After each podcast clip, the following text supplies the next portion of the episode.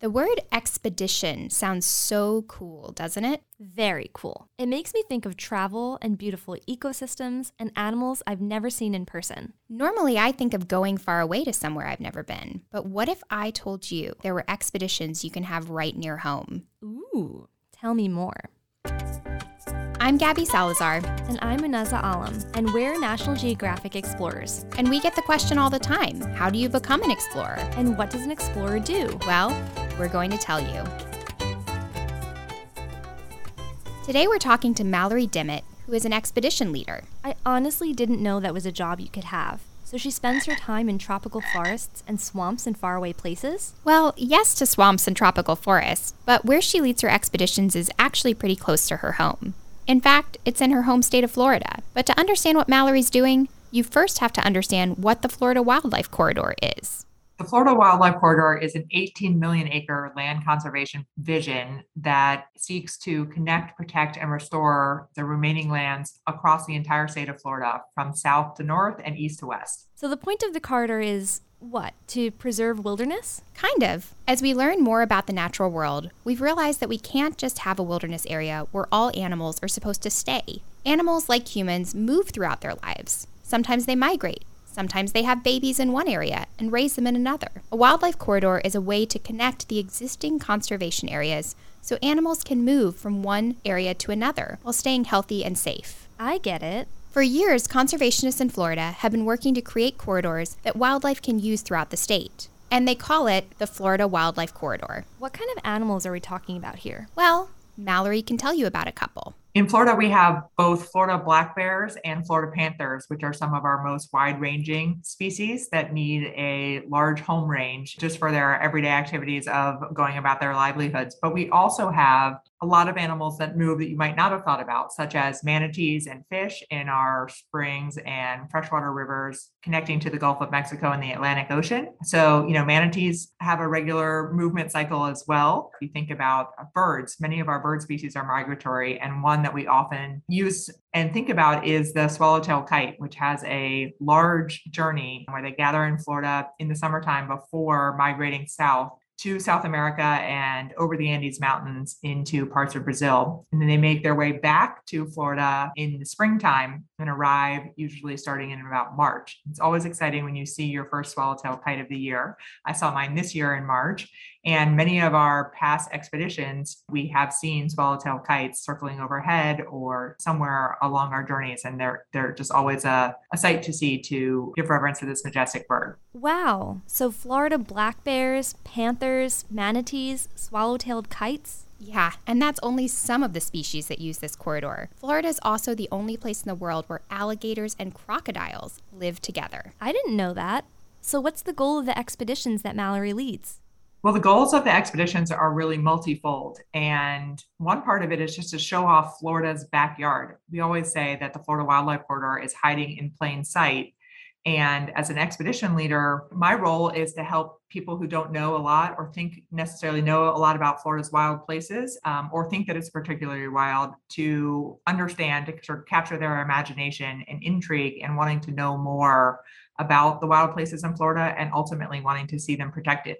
So our expedition served to create a base of support for the conservation work of the corridor, and that has turned into wanting to formally recognize and, and protect the 18 million acres of the Florida Wildlife Corridor. So on expedition, what we actually do is travel much like a Florida black bear or Florida panther would. Um, we're hiking on foot, human powered, and moving a, a number of miles each day towards our destination. And we do that day after day, in and out, until we cover a lot of ground by the end of each expedition. We also sometimes use bicycles or kayaks and paddleboards. So always under our own self power, not motorized, but we're going through areas that that wildlife um, would use, and oftentimes using paths that that wildlife would also use. And the team has traveled really far, like really far. We've completed a number of expeditions to date, and our first two were really long 1,000 mile treks each. So we've traveled over 2,200 miles together.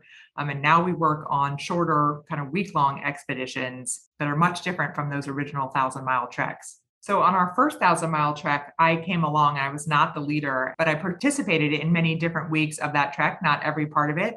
And I was so inspired by the work that I wanted to plan and lead the next one. So that first journey inspired a second thousand mile trek, and I was the expedition planner and leader for that. And then for some of the short expeditions that followed. And now my goal ha- as a leader is to inspire others to undertake their own expeditions. And they've been leading our most recent treks, which is really wonderful to get a chance to just show up, but um, not be responsible for the planning of all the details. Wow, that's a long way. To give you something to compare it to, New York City is about 2,700 miles from Los Angeles, California, if you travel by road. Yikes, that's a lot of ground to cover.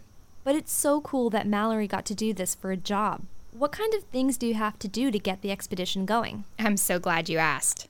Part of the role of an expedition leader is to coordinate all of the various activities of the team. And we've divvied those responsibilities up ahead of time, but it takes daily checking in to make sure someone is, you know, shopping for the groceries that we need. We have a plan to cook and feed everybody on the team, but also things like just working through the mapping of where we're going each day and the route planning coordinating with the landowners and permission for access, as well as with the various land managers, and meeting up with people along the way who explain the science to us or are communicating through us to other audiences. So, a big part of the work is the media aspect of each of these expeditions and telling the story of where we are and why it matters to the public. And that's a big part of the content creation that we do along the way even um, working from our tents at night to write our blog pieces or articles, speaking with reporters along the way, and then inviting our elected officials to join up with us as well. On some of our expeditions, we've had weekly trail mixers where we've invited the public to join us for short parts of the expedition so they got to come along.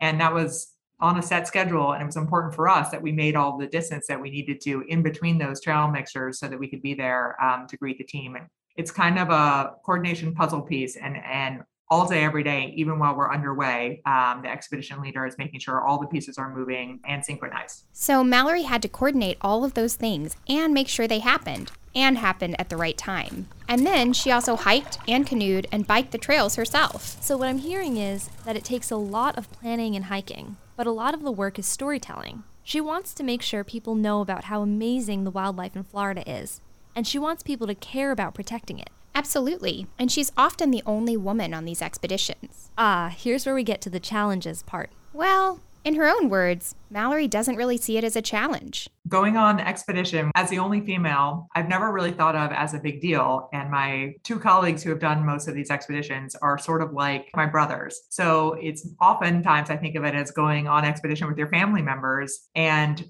just like other members of your family, you know their personalities so well, and you know that um, you know what people are thinking even before they say their words, and um, what's needed, and how we can pitch in and support each other. So that's what it's like when we're on expedition, um, and being the the only woman does not hold me back in any way. Wow, it's great that Mallory has colleagues she feels comfortable with. So, what is the challenge?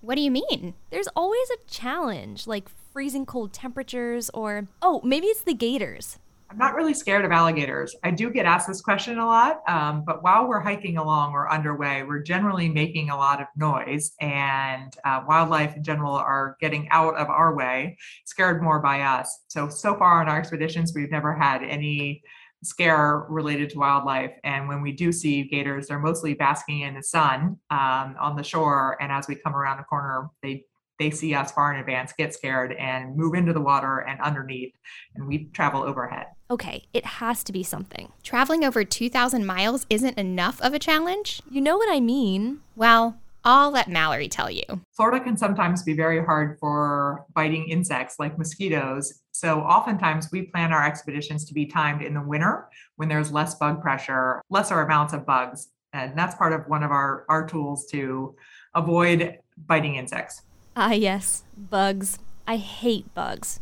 For example, in the Everglades and places in South Florida, it doesn't necessarily freeze. Where where you might live, it probably gets cold enough in the winter that it kills off insects at that time of year.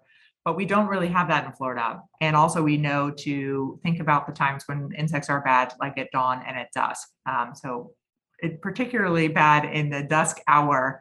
And sometimes we have to retreat into our tents and wait that out and then come back out at night when the insect pressure is less less bad. Also along the way we do we do wear clothing just to help protect us from insect bites wherever we are and whatever time of year. So it's oftentimes long sleeves and long pants um, just to protect yourselves from mosquitoes, but also ticks, biting flies, other insects. Yeah, that's challenging. I find it challenging just to hear about. I thought you would. Did I ever tell you I'm allergic to mosquito bites? What? Seriously? Seriously, I would not enjoy that amount of bugs for sure. You'd be one giant allergic reaction. Oof, I'm feeling itchy just thinking about it. Can we move on, please? Oh, yeah, sorry. We also asked Mallory about what she learned on the expeditions. One of the biggest lessons I've learned about planning expeditions is just that the more work you do up front and to plan the expedition, the more benefits you can reap from each trek itself. And so I think that is a good good life lesson just that the work you put in upfront helps you really maximize the opportunity in terms of for expeditions meeting with additional people along the way who add so much richness to the story can help interpret a place for you and making time for a lot of fun along the way. So on our expeditions we plan in downtimes for fun and um, and we also try to make sure we're actually enjoying each of the places that we travel to and appreciating them so along the way, we've done things like like play football, frisbee, go off of rope swings, just just things that you do on a daily basis while you're traveling that just add that fun element and um, have a little downtime and a lot of laughter together. Another thing that I think is an important expedition skill is being flexible. So along the route that we planned out far in advance, sometimes things go wrong and we have to make adjustments along the way. So, for example, in one of our expeditions, there was a really large wildfire that had um, expanded to the area we were planning to be traveling through. And we had to go, so the national forest was closed to access, and we had to go far around it and actually finish our expedition by paddling upstream on a river instead of trekking through the forest. So, those are just the kind of things you have to be ready for and able to respond to and work all the logistics around, um, which we did from a campsite and around a campfire as we made a new plan um, for the for the final week at the track. Mallory does have one thing she would take with her on every expedition. I drink black tea and I am always carrying around a tea mug for me, like many people would have their coffee cup in the morning. I take it with me and um, drink water out of it the rest of the day, and then also carry water bottles. So you'll never see me without those. I love that Mallory uses her athletic abilities to contribute to conservation. It just goes to show that everyone has something to contribute. For sure. And she has some great advice for kids who want to do the same my advice for anyone who's interested in expeditions or just whatever you're going to do in life is to follow your passions and continue to pursue them. For me, that was really all about kayaking. And I learned to whitewater kayak at summer camp, fell in love with it, and then built that skill to higher levels. So traveling around the country and paddling different rivers turned into the skills that were needed to plan multi-day expeditions. Um, as you start planning those kind of river trips and travel, you know that's that's all that's a lot of the same work that I do now. Another important thing I I've learned along the way is just to have trust in your in your teammates and your friends that you know that are going to make good companions and to build those relationships over time um, so that you know who you can rely on in any line of work and and um, and also who who will be fun to spend a lot of time with um, sometimes under difficult condi- conditions. And so that's a big part of being on an expedition team together. That's great now i want to plan an expedition. Where should we go gabby? The amazon? Borneo? Oh wait there's a lot of mosquitoes there Thanks for listening, future explorers. If you want to learn more about Mallory Dimmitt and her work, check out the book No Boundaries about women scientists and explorers. It was written by me, Gabby Salazar, and my fellow explorer, Clare Fieseler. And it's available wherever books are sold. That's it for this episode. If you'd like to find out what you can do to help the Florida Wildlife Corridor, you can grab a parent and go to floridawildlifecorridor.org. Get ready for the next episode where we talk to someone who digs up ancient reptiles for a living. How We Explore is hosted by Gabby Salazar and Manaza Alam. This podcast was written by Allison Shaw and Emily Everhart. Rebecca Cunningham is our audio producer, and Clare Fieseler is our editorial consultant and field recording specialist. Music composed by Ijo Leo, with guitar by Axel Borgmo. Curtis Cross is our audio engineer. Gabby Salazar is our producer, and Emily Everhart is our executive producer. Special thanks to all interviewees for agreeing to participate in this project.